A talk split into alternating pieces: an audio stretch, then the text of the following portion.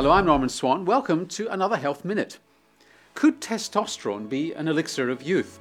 Well, certainly some women think so, and a lot of them are taking it to improve their libido, although there's some doubt that it actually works. A lot of men are tempted to take testosterone as well, because a drop in testosterone levels matches the shriveling of our bits and brains as we age. So why not give it a go, say some, and build back our muscles and minds?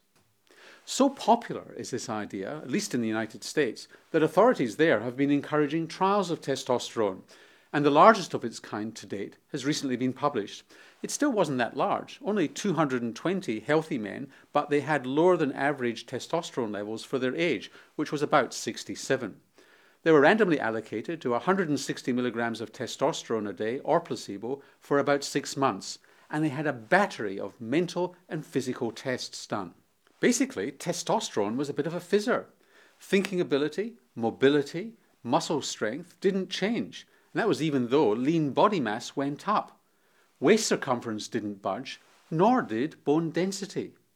The good form of cholesterol went down, which was a bit of a worry, although glucose and insulin levels favoured the testosterone group.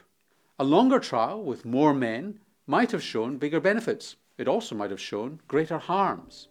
So it's fair to say that in healthy aging men, taking testosterone isn't worth the time or the money.